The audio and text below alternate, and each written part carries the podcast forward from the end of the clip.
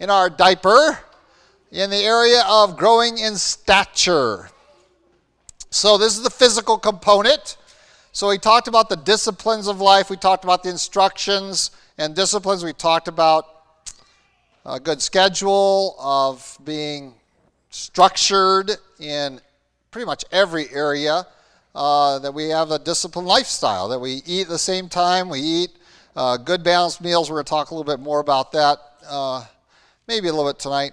And that we're going to um, have a good bedtime. We're going to have a, just good structure. Your children are so much safer, feel so much safer, and behave so much better in that condition, that situation. So we're coming to um, the P, which is provision. And this um, we are really weird about. All right? So let's talk a little bit about what you need to provide your child. What do you need to provide for your child? And let's I'm going to give you an opportunity to give me some of your ideas of what you need to provide for your child. Let's get some quick responses. Be with each other. All right, that's social. That's in favor with men. We're going to handle that later. I'm talking just about their physicality, what their body needs. Food and water.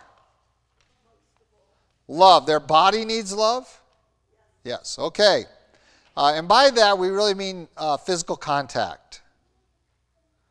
Um, love can be expressed in a lot of ways. When you talk about phys- their physicality, they need to be held, hugged.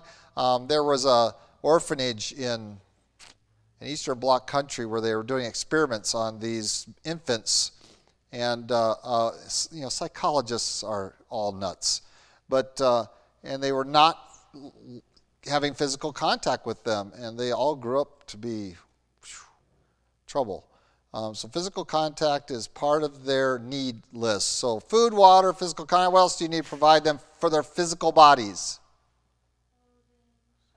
Clothing and shelter. We've added clothing and shelter now.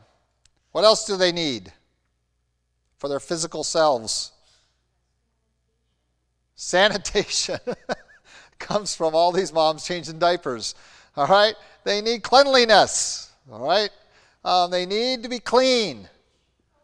All right? You need to provide a clean environment and you need to instruct them and show them. We're going to talk about example as well maybe tonight we're going to provide them a cleanliness. Their body needs that, it's for their physical health. They need clean environments and clothes and water and things like that. What else? Legally, their body needs an education. yeah, in terms of their brain development, we really kind of handle that more under growing in wisdom. But yeah, your brain is a physical component, and that's necessary that we feed it. Not only with their food that they digest, what, their, what does their brain need to grow developmentally? What, what nutrients does it need? But also, it's like any other muscle, which um, I'm going to take your idea of that and go to the next level. What do every what does every muscle need?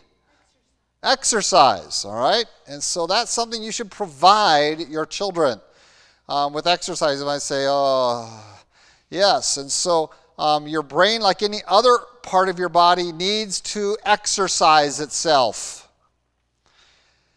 And so it needs those opportunities to exercise. That's something you need to provide. What else do you need to provide for your children? Physically, sleep. They need rest. You need to provide them environments where they can rest, which means that you might not be able to watch your Monday night football that goes till midnight or 1 a.m. or whatever time. That's not as bad here because back east it's not over till like 1 a.m., especially if that's a West Coast game. But you're not going to be able to have a loud environment in the evening hours or in the early morning or during nap time, things like that. They need their sleep. Their bodies need it, what else do you need to provide them? come down through our basic list. None of you said designer jeans. What else do we need to provide them? Anything? When we talk about, yeah, and about physical uh, development, of being able to do eye hand coordination, um, and just normal activity. They need to be provide opportunities. We'll talk about that a little bit more uh, later on. Um, but medicine, you need to provide for their well-being. Food is medicine too, by the way. None of you said toys. How many of you have provided your children with toys? How many of you have not? How many of your grandparents have provided your children with toys? Not you, because you have grandparents that do that. We purposely don't do that, but we figured someone else could take care of that stuff. Okay, when we start making these lists and I start talking with parents, especially uh, newer parents or up, up and coming parents, um, they have a huge list. Right now, you have to provide them a car seat, don't you? if they're an infant till a certain weight. What is it, 40 pounds, 30 pounds, something like that? There's adults that aren't, are, are teenagers that aren't 70 pounds, hardly some of them. So we recognize we have to provide some other things that our modern culture requires. Um, but biblically, what do you suppose the Bible says we're supposed to provide them? for their bodies, for their physical care. Kind of interestingly small list uh, of what the Bible describes as their physical needs that you as a parent are responsible to provide for them. Let's uh, just look at one real quick. Let's go to 1 Samuel, and then we're going to spend a lot of time in another book of the Bible, but let's just go to 1 Samuel. Um, what happens if you are going to drop your child off for somebody else to raise them? Because that's what Hannah did with Samuel. And so let's see what happens in 1 Samuel chapter 2. Um, when Samuel is born and Hannah uh, brings him, uh, when she had weaned him, it says, uh, that's back in chapter 1. And so she brings him before and presents him to Eli. Um, they had brought uh, for their sacrifice that day three bulls, one ephah of flour, a skin of wine, and brought them to the house of the Lord. That was their sacrifice. They slaughtered the bull, uh, brought them, and uh, so we find all that happening. Chapter 2 is what is she providing for him to dwell in the house of the Lord with Eli? And that's beginning in verse 18. It says, But Samuel ministered before the Lord even as a child, wearing a linen ephod. Moreover, his mother used to make him a little robe and bring it to him year by year when she came up with her husband to offer the yearly sacrifice. So, what did Hannah provide for her son? How much clothing? One robe a year. He served in a linen ephod. Now, that doesn't mean probably a whole lot to you, um, but to any Hebrew reader of that, what does that mean? A linen ephod was reserved for one class of people the priests. Priests were to serve in linen ephods. So he was wearing the priestly garments of Eli's household, um, and he was brought a robe. This would have been uh, designating that he wasn't a priest. Um, usually, the, this was a tribal thing, and well identifying him as to where he's from, his his his original clan or tribe, what tribe of Israel he's from, and so these robes are very significant. They are saying, I, I, and that's why the Bible keeps saying this is Hannah's gift to the Lord that keeps on giving. Uh, he's a gift to the Lord. He is lent to the Lord um, because the Lord has given him to me. And so this is what she provided him year by year, uh, which, by the way, is why Joseph's coat of many colors was such a big thing to the brothers, um, because it was very significant uh, to provide that special robe for him. The outerwear, we would think of it as, not necessarily because he normally wore a linen ephod. So, what else? Well, does that mean that our children don't need all these other things?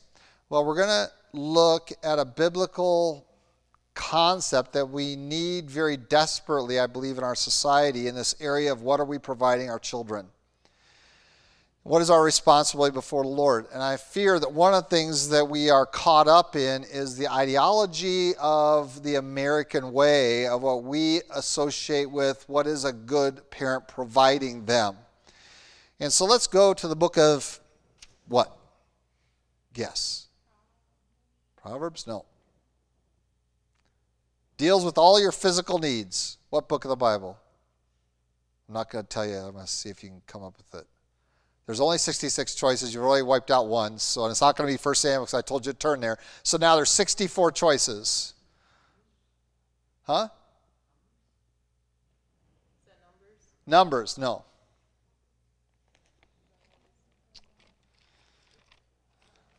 If you were in charge of having to do this lesson, or not lesson, but to do this study, Ecclesiastes. Turn your Bibles to the book of Ecclesiastes. What are you going to provide our body? The preacher in Ecclesiastes says, I withheld nothing my body desired, and it was vanity. It was worthless, it was useless. Um, everything my eye beheld that I wanted, I got, and it didn't make me happy. Everything that I wanted in every category life, socially, physically, I wanted, if I wanted this, I wanted that, I went after it, and I, I got it, it did nothing for me. I, I, went after pleasure, I went after possessions, I went after all these things, and it was vanity. The word of Ecclesiastes is vanity, or chasing after the wind is the other phrase he uses uh, in replacement of vanity. It's just worthlessness, it, it doesn't accomplish anything.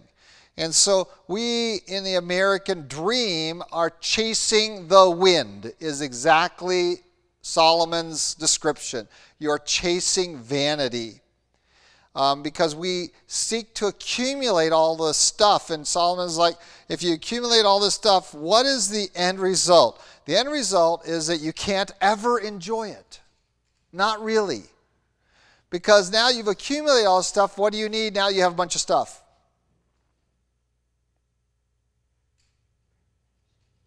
What do you need?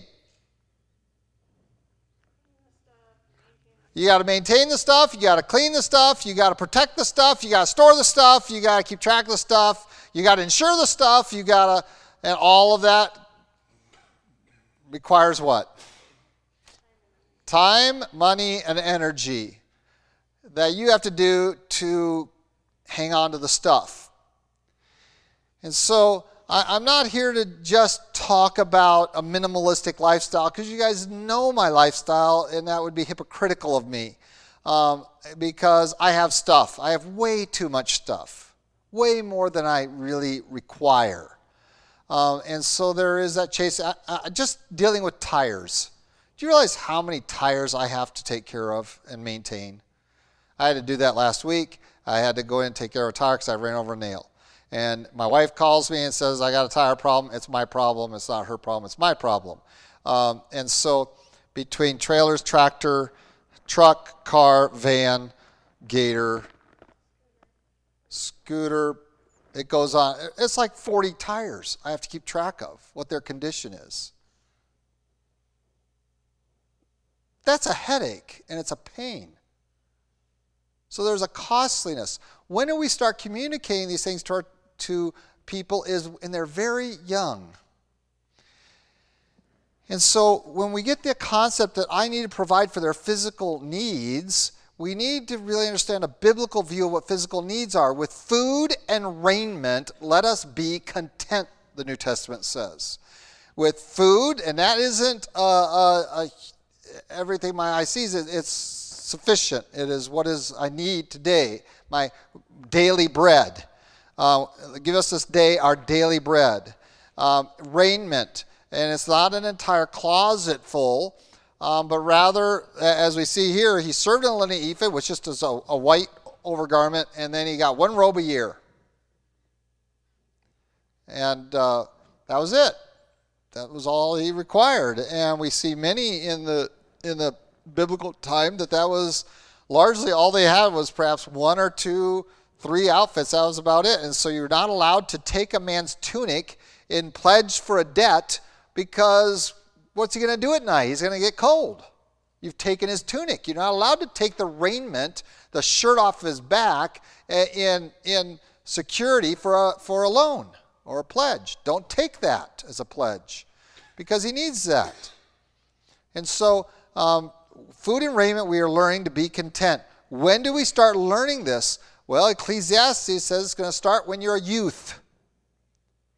That when you're a youth, this is when you need to begin to learn this. He didn't learn it as a youth. Does that surprise you? Solomon did not learn contentment as a youth. Why not? He's a prince. Do you ever read what David's kingdom is like that Solomon grew up in? Remember, Solomon was a son of David's old age. He was grandpa age, having Solomon as his son. Okay? So Solomon was not at the front end when David was running around the wilderness living off of whatever he could find in the hills while Solomon chased him. He never lived that life. Solomon lived only the life of the palace. Because remember, his dad had already been well established as king, was in the palace, saw his mom, had the affair with her, and then eventually, after murdering her, um, her husband, uh, married her, and he's the second child, the one that lived. And um, so he, he only knew palace life.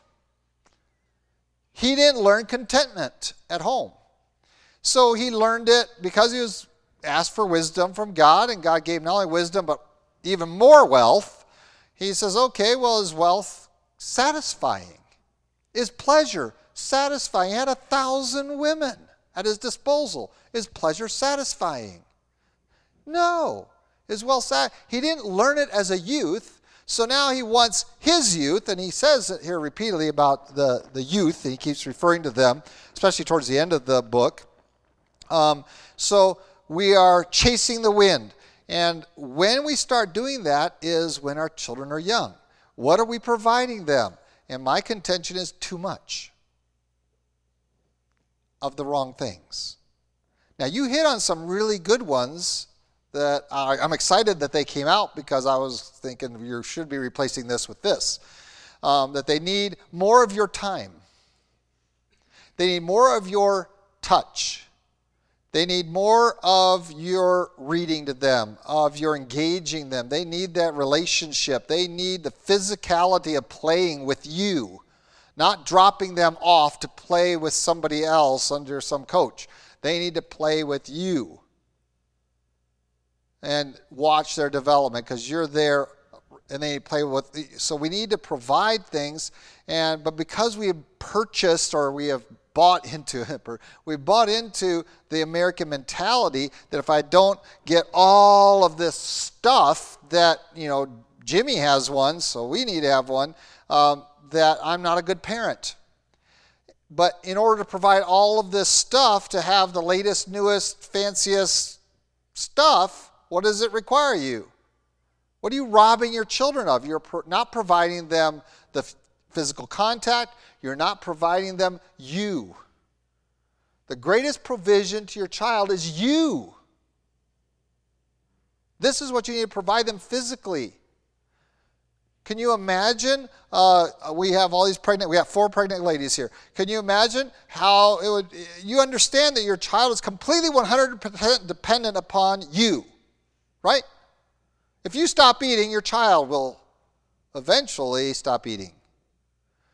Um, there are some protective things God has put in there to try to keep the child alive even at your expense. That happens in famine ridden places. Um, but uh, we understand that what they need is you. Their physicality requires you, not just socially. We're going to talk about social aspects next. In favor with, no, last. In favor of God is next. Um, and so, uh, in their physical and they're growing in stature. They need that contact. And we find that Hannah is going to bring him, but not until he's fully weaned, which probably is probably close to five years old. And, and then he is a delight to Eli, and there's indication that they were in very close proximity almost all the time, um, even at night. Right? If Samuel heard a voice at night, whose was it? He thought it was Eli's because he could he was in hearing of Eli and Eli was in the hearing of him. But it was God. You're right. That's who it ended up being. But he thought it was Eli because they're in that close proximity. And so when we talk about what you need to provide physically for your children, um, in terms of material things, the Bible says food and raiment. Now, can we include shelter, um, a bed, uh, things like that? Um, certainly, I, I, think that's probably inclusive in that idea that if you're going to have food, you're going to have to have a place to prepare it and eat it. If you're going to have raiment, you're going to have covering over you, including over your head, um, from shelter from. It's essentially you need nourishment and shelter. Uh, all raiment is is really shelter from the elements and uh, a level and modesty. Okay, so these are the fundamental material needs of your children. What happens if a child does not have a toy? But what do they do? They make anything into a toy. And I've been to, it's, it's phenomenal. I was in Haiti and at the orphanage, and everyone, when they uh, want to give something to orphans, want to give them toys. Everyone. You know how many orphans need a toy? Everything became a toy. In fact, it's incredible the imagination that they, the creativity that they exhibited in turning normal everyday things into toys and to games and to activities. Um, in fact, sometimes your toys are counter creative. And I like to use the example of Steve Jobs. Um, you figure he had children, right? You knew he had children? He had children. Yeah, he did. Steve Jobs. Who is Steve Jobs? He is the man who founded Apple Computers. Okay? So, in one of the interviews, they said, Well, certainly your children have access to every Apple device and gadget and game and everything out there. And he says, Not a one. None of my children have any access to any electronic devices. He says it stunts creativity. And children shouldn't have access to them. That's his words. He didn't believe anything Apple made was for children, even the child line. He wouldn't let his kids have access to them because it stunted their creativity, the development of their brain. And so when we think of these things, we've bought into a mindset that's really has a single thing, and that is for you to chase the wind and to perpetuate that philosophy generationally. Because there will always be something new and better, and, and that every other kid in the block has, and that my kid desperately needs because everyone else has that. But in the course of getting all of that stuff, they're missing out on the one thing that is irreplaceable, and that is a parent or parents. You. They much prefer to play with you than to look at a device. They just don't know it. And they're not sure you want to play with them. Um, sit down at the TV. I don't have time for you. Why don't you have time for them? Because I have to work a job in addition to keeping a home. Um, why? So we have more stuff. And it's a vicious cycle. And, and corporate America loves that because that's how they get your, your time into their bank accounts. Because all we're trading is our time. And so we're stealing it from our children to give to the manufacturers. And so Ecclesiastes is going to address this.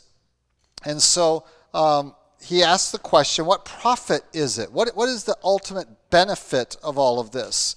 So let's pick up on a, on a little bit. Uh, I'm going to just, there's a lot here I don't have time to get into. Uh, let's go to chapter 4. Uh, no, I'm not going to do it. Let's go to chapter 2.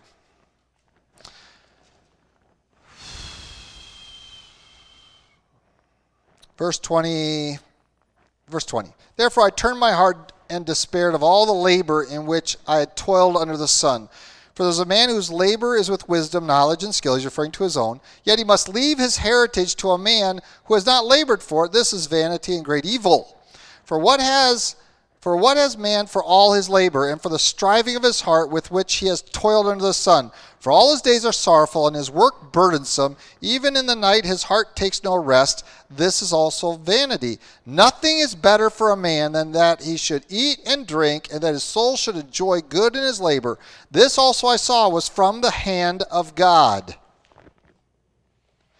Solomon is talking about being content with just, I have this I can enjoy this, and why chase after more? And he's going to bring out chapter 4. Let's jump ahead, chapter 4, verse 6. Uh, it says, Better a handful with quietness than both hands full with toil and grasping for the wind. All right, so contentment says, I have a handful. This is enough. Ooh, but there's another handful over there. Oh, but it's going to cost me some of my time, energy. But I now have two handfuls. Well, you that's twice more than you need. But we have been sold on having two handfuls mean you're a success. And Solomon says that's vanity. You're chasing the wind. When does it end? If two handfuls are better than one, then four must be better than two. So where do you ever stop this? What you need to provide for your child is very simple compared to what our society says your child needs. You got to have this, you got to have this, you got to have this. How many books do you need to be in your home for your children to read? That's part of their mental development. How many books do they need?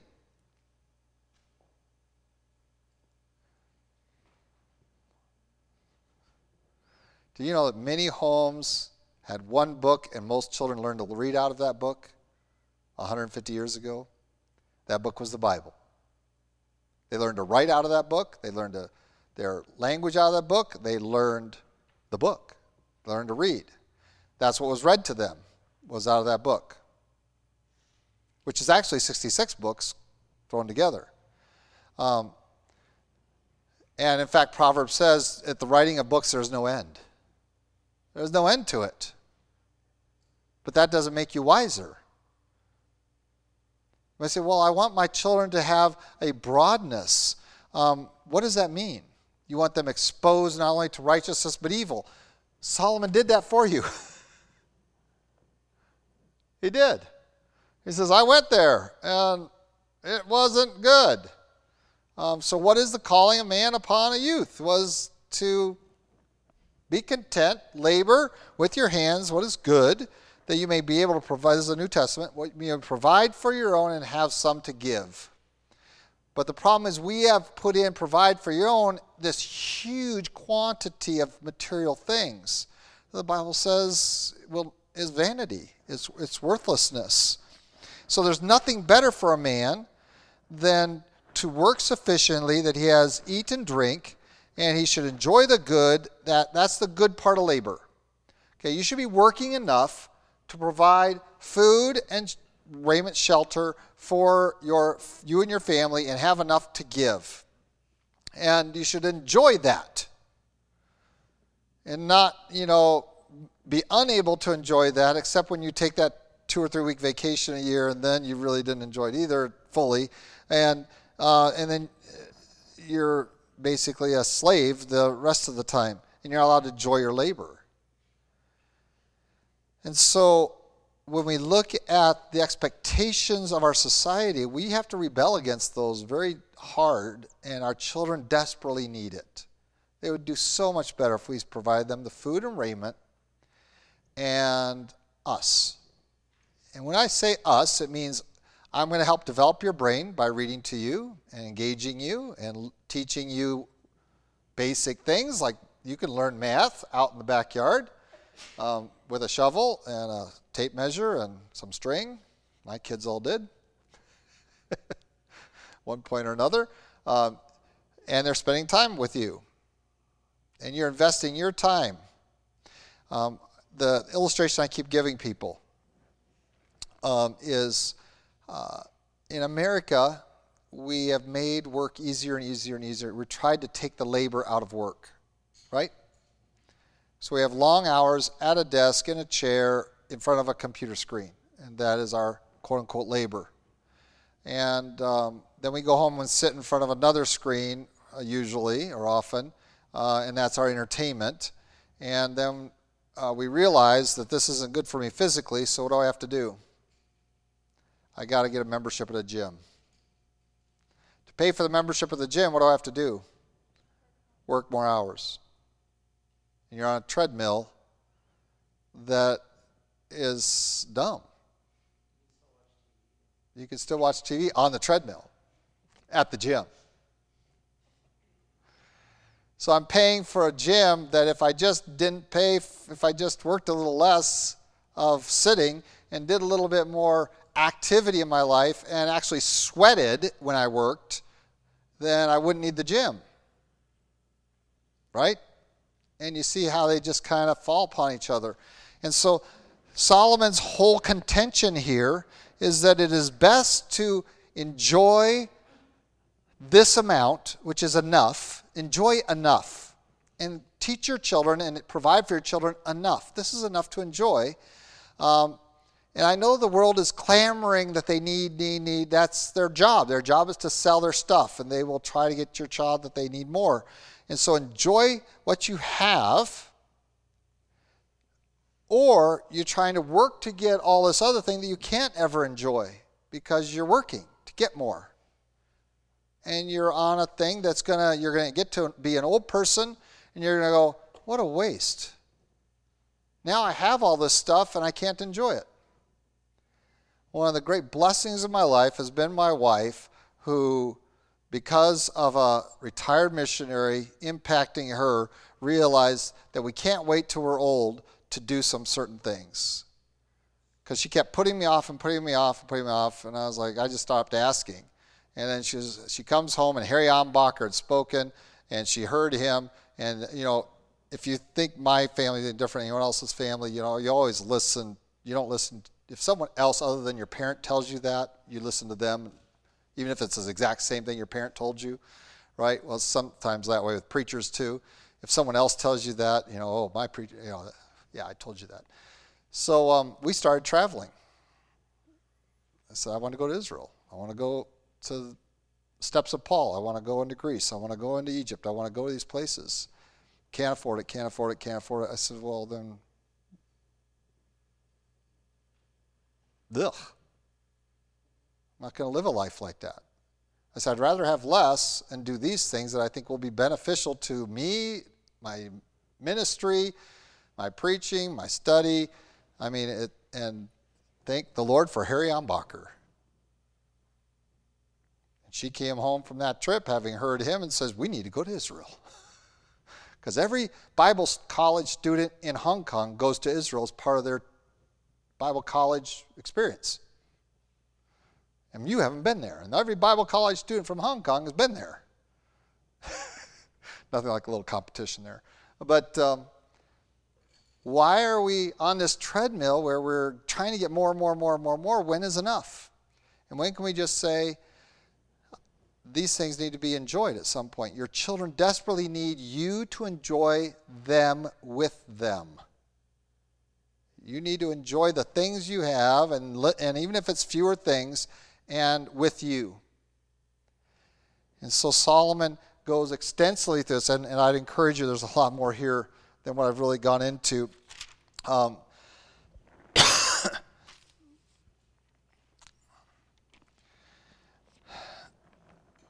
in, in chapter 6. Let's go ahead and jump ahead there.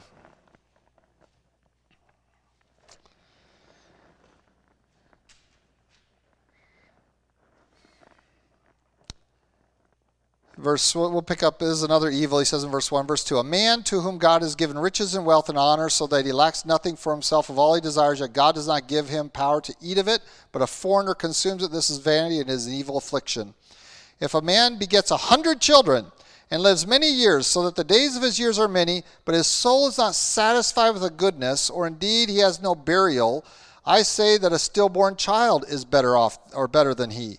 For it comes to vanity and departs in darkness, and its name is covered with darkness. Though it has not seen the sun or known anything, this has more rest than that man. Even if he lives a thousand years twice, but it has not seen goodness, do not all go to one place. If you get down to the end of your life, which Mrs. Fry and I are getting there. She's a little ahead of me. Um, maybe. Men don't live as long as women, so we might be even by life, life expectancies. So it says, All the labor of man is for his mouth, and yet the soul is not satisfied. For what more is the wise man than the fool? What does the poor man have, who knows how to walk before the living? Better is the sight of the eyes than the wandering of desires. This also is vanity and grasping for the wind. Again, that grasping of the wind. Whatever one is, he is named already, for it is known that he is a man, and he cannot contend with him who is mightier than he. Why are you fighting against God? God said, I can provide for you, I will take care of you. Um, you should work, earn a living, to care for the needs, not all the expectations of society for them, and uh, enough to be generous, to give to the others. And so that's the expectation. This is what God wants. He wants you to work, earn a living, and enjoy it. Isn't that shocking? But the world doesn't want you to enjoy it. It wants you to think you need more, work more to get more, work more to get more, work more to get more, work more to get more, and by the time you're getting to be 80, you go, oh, I can sit back and enjoy everything. Well, no, you can't because now you're going to the doctor and giving them all the things you work for all the, your vain life. The transfer of wealth at the end of life as they extend your death, not your life, um, is a transfer of your heritage, and it's not going to your children, it's going to healthcare. And I've seen it over and over and over and over again. This tremendous transfer of wealth by keeping your body alive when and extending your death so that they can extract everything you've earned all your life. So you're not enjoying it because you hurt. I'm 57 and I already hurt. I'm so glad I went around Israel when I was 40. Wait a minute, I was 38. That was great. I jumped, I climbed trees, I did things, I swam in things. This last time I just went with a little cane, you know, I'd broken my foot. And so, and it's just from, it's just getting every time, but almost everyone on the tour was old. And they were all doing that. I wish I could get over there to see that. I should have come here when I was 30. It's like, yeah, you should have. Why didn't you? Because I'm chasing the wind. Because we have this mentality we have to provide. So, in the area provision for your child's physicality, they need nutritious food, no doubt. They need clean water. They need, they need a clean environment. They need uh, to stay warm and, and in, in the winter and cool in the summer, and, and they need those things. But in your list of provision, uh, they need you physically to play with them. How are they going to develop? You need, and if you come home so exhausted you can't play with your child, then you're working too much. How much more stuff do you need? You say, oh, I already got a mortgage, I already got a car payment, I already got, how am I going to get rid of that? It takes some work and effort, but it can be done. You just have to make a commitment to say, um, I don't need this. My child needs me more than they need this more stuff. And you bring your child gifts and gifts and gifts when all they really want is for you to go outside and play with them. They want you to sit down and read to them. They want you to help them color and cut and do all those things that build hand eye coordination. That, that's your job, not daycare's job. Okay, that's your job to invest in them and for their physical well being. And that's where you're going to uh, be best to turn over the leaf. Uh, my daughter showed me a YouTube channel. Is that what it is? They have a YouTube channel. This family that just basically unplugged from everything. And they went and lived out in the wilderness, and their kids running around in like no shoes and no shirts, and they're out there. And, and they said, We teach them what they need to know. And, and we've just decided to reject the American dream. Just reject it. And so they live in like a, what do they live in? It's a tent. They live in a tent, essentially, a camping tent. And it's, uh, it, it's, it's absurdly the other direction, okay? I, I understand that. I'm just telling you that, that there is a realization that at some point you are just on a wheel running. And that's what Solomon's saying. Don't transfer that philosophy to your child that to be happy you need more stuff. To be happy, um, give them the essentials and give them your time. and all that comes with it, all the learning they have, all the engagement they have, all the physical contact they have, and they will be much more richly raised than those with all the wealth. And this is Solomon's statement is this is wisdom. If you want to learn from the wisest man next to Jesus um, that ever walked the planet, um, this is what he has to tell you. Read Ecclesiastes. Talk about wisdom and the vanity of it all. And this is the American dream exposed, is this book. And so, um, and, he, and he, he lays it right out there. That's wickedness. It's evil. This stuff is evil that you're buying into. And so uh, we have to ask our question as we walk into the store with our child and they say, Well, do we need that? No, we don't need that. Do I need that? No, let's make one. I love doing that. Let's make one. You know, because the world knows how to sell stuff, um, and most people don't know how to make stuff. Let's let's let's grow it. Let's not buy it. Let's grow it. Let's make it. Let's do something of our own creativity, and even making your own toys, making your own games. Make up, you know, and and uh, my kids know that I make up games. I, I study on it, I prepare, and whenever I was in camp, I made up games. That was one of the things I was known for. Oh, here comes Pastor What's and some of my games didn't work, some were spectacular failures, but um, I learned from them and developed. And and you know, if you come to my house for any length of time and you end up playing a game with us, uh, my favorite one is one you can't buy at a store. Can't buy it. We made it. Okay. Um, creativity, physical development, hand eye coordination, all these things your child will benefit more by you than by any other thing you could buy for them. I know the gadgets say this is going to help your child's eye hand coordination. Here's a special electronic toy. This is going to teach them the alphabet, special electronic toy. You can do a hundred times better job with them yourself honest. And they will be able to play. If you've ever watched kids just, they, find things to play with here on our church site. Do you ever notice your kids disappear? I notice your kids because I know what they're doing are getting in trouble. But they're also being creative. Sometimes it's a little destructive, and I'm kind of patient with that, you know, and because you know they try to build a fort over here in a tree and break the tree because they're building a fort in a little dinky tree. It's like that's not really a tree fort, a tree for a fort.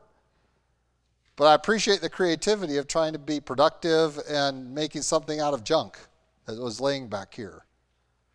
That's okay. We just want to direct it. And it was undirected, but it was their own creation. And they're going to have the physical exercise and we give them a sufficient rest, provide them that environment, provide them that safety. We talked about with the scheduling, with the D, with the discipline of a good lifestyle. This is what we prize. So my whole argument is provide them less of this world and more of you. And with that, I think you're going to bring them out of this clamor of the world for more and more stuff. Um, and, and I am a product of that. And I fight very hard against it. My wife's a product of that. We get that stupid Dillard's ad, and her and my daughter want to run down there and buy another dress. And I'm like, why? Stop. Just stop. You have enough. How many dresses do you need? She's still wearing some from when we were married, so she's not horrible like some wives that come home with huge packages, and it's always going to be on sale for 85% off or something. But at some point, you just have to stop. I don't have any more room in my closet. I'm not going to build you another closet. Period. It's not happening. I'll build myself a tool shed, but I won't build you a closet. And she knows it. She knows I, I'm sitting here working with a tool, and I'm like, I, I got to make this tool work. She says, Go buy a new one. I was like, I can make this work until I finally can't make it work. And it's like, all right. And she's like, go buy a new one. you have used it for 30 years. Put, give it a rest. All right. But that level of frugality is not natural in our environment. It is, has to be learned. Your children need to learn it from you, and they will see the benefit of it. I get to spend more time with mom and dad because I don't I don't have all this stuff everyone else has, but I have my mom and dad. I have them. And that's more than a replacement. So provide them yourself for their physical development. Food, absolutely. And we could talk about that a little bit next week. Um, and I want to hear more of your ideas uh, because I'm kind of, uh, I, I, have weird ideas. So, um, but uh, provide more of you. That's my main force at the beginning of this. We want to finish up uh, the P of provision next week with some specific things. This is kind of a general thing. And E, we're going to get into E next week of example. That goes with um, their just physical exercise, sleep, nutrition, all of that that you need to provide for your kids. Okay, in the physical realm. We're not in the spiritual realm, we're not in the social realm. We already finished the realm of their wisdom. In the physical realm, they need your touch. They need you to help them learn how to throw ball and uh, how to blow their nose. Had to throw that in there for you, Elizabeth. Um, they need your help. And there's no better teacher, there's no better playmate, there's no better uh, skill developer than mom and dad. Okay? And siblings, older siblings.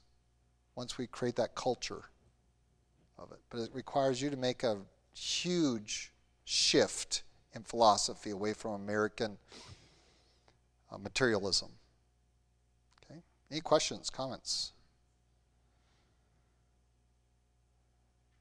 This is biblical parenting. It's not my idea. This is Ecclesiastes. Can you be happy with one handful? Solomon says you'll be more happy with one handful than two. Then you don't have to work so hard. And you can enjoy the one handful instead of having two and then die and leave it to somebody else. When did you ever get to enjoy it? And they waste it. No, 40 hours is not a magical number. Um, good question. Uh, in an agrarian society, okay, realize that the Bible times are agrarian society. It says you should be working from uh, sun up to sundown, okay, which means that your winter time you're spending a lot more time at home than during the planting, weeding time in agrarian society, right? And so, um, but also in agrarian society, what are children doing while you're at work? They're working beside you. Okay, they're out there in the fields with you learning how to tend sheep. Okay, Dave was tending sheep at a very young age. He was engaged in the family business, if you will, in agrarian society. So, is there a magic number to 40 hours? Uh, remember, you are displaced from your family for that period of time. And so, I tell people that um, one of the things my wife and I talk about throughout our life is what is the least that she needs to work? Because our striving is always that she works the least necessary. And here's the minimum to get life insurance or to get health insurance. And we don't expect our churches, because we're church planners, to provide that. And so um, that was the minimum. And, and then we make sure we use all of her days off. and when she got fired, that was a oh, that was such a blessing when she got laid off for having lifestyle issues. Because they said, you either go full time or you lose your position at Presbyterian Hospice. And she came home all upset. I've never been fired for. I was like, this is great. They have to pay you for this many weeks. You're going to use up all this, and then you're going to get unemployment insurance, and then we're going to be, and then they'll probably hire you back in another position. And that's exactly what happened. But we got to enjoy like seven months without her working at all. Okay, so it's the, what was how much do I need to work and and versus how much I work for other stuff. And that there's no magic number because it depends upon what your job requires of you and it depends upon what your salary is. This is all about search out a standard of living that enables you to be a parent. And and you'll be surprised how f- many things you could do without. Um, you do realize that when I was growing up, no mothers had cars.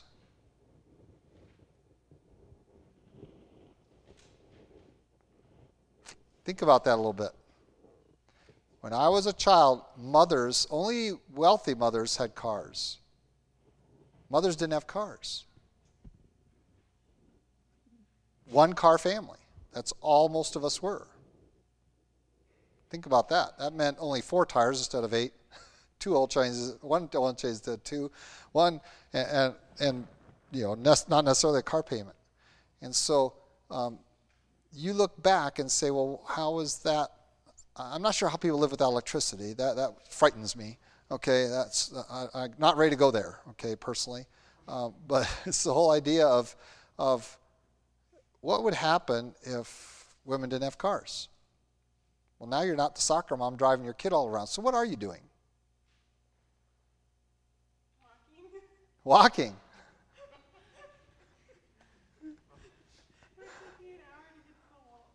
Walking. because you have a car. You see, it's a vicious cycle that the society has figured out how to extract to you your time and steal it from your children and give it and take it to them. And so um, you worked it out. And sometimes my mom would drop off my dad at work. He didn't need the car all day if she had shopping to do or appointments to do. And uh, sometimes we just didn't have a car at home. And that was okay. We just that was going to be at home day. And we might be shipped off to school or something, but um, I'm out here driving. I see all these. I said, "What are all these women doing driving out here?" And what if they didn't have cars? What if you only had to have one car to insure? How much less would you have to work? One car to take care of, one car to insure, one car to maintain. How much less would you have to work? You need to equate everything with hours because what you're trading is stuff for your time. And you're taking that time from your spouse, you're taking that time from God, you're taking that time from your children. And you're exchanging that time for more things. Do not delude yourself that that is not what's going on. That is exactly what goes on. So we strive for what is in my provision for my family. What what can I get down to. And uh, I'm excited if people get down to one income. Can you live on one income in your home? And that would that's exciting to me. Um, that doesn't mean uh, we're going to live like paupers because you're in America. Nobody lives like paupers. Even the, even the vagrants don't live like paupers.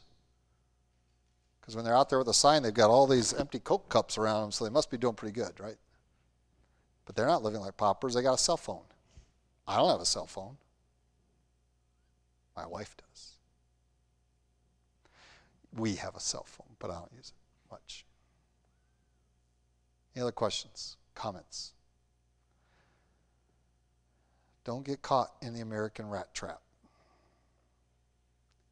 The Bible wants you to enjoy the goodness of life with your children. And that means not buying it with your time. It means granting it to them with your time. More precious than anything you can buy at Walmart. Let's pray. Lord God, we do thank you for your provision that when we had a great need, you sent your Son to provide for our need. And while we could have made a big shopping list, you knew what we really needed. Lord, help us have the wisdom to see what our children really need from us. They need our love, our care, our time, our, our, our touch, and that they need to be instructed in your word. And uh, Lord, we know that that runs counter to what we are confronted with in our world, that they are wanting to take our time away from our children and to invest it in their commodities. And so, Lord, um, guard our hearts and give us wisdom to really exam, re-examine uh, our lifestyle, uh, the standard of living that we that we carry, and uh, the needs that our children have, that we might uh, provide for them. And we know that it is a command in your word that we provide for our family. Uh, that, that we otherwise be worse than the infidels. Lord, help us to have that, but also to have a, and to provide, not only provide for them, but to care for others. And Lord, uh, Lord, we know that these are things that are honorable in your sight, but that you're also, uh, from your hand, is goodness. That you want us to enjoy aspects of this life and not just labor and frustration and, and vanity and chasing wind. Uh, Lord, help us to communicate that to our children and uh, give them a different standard than this world's. Give them, give them your standard. In Christ Jesus' name, amen.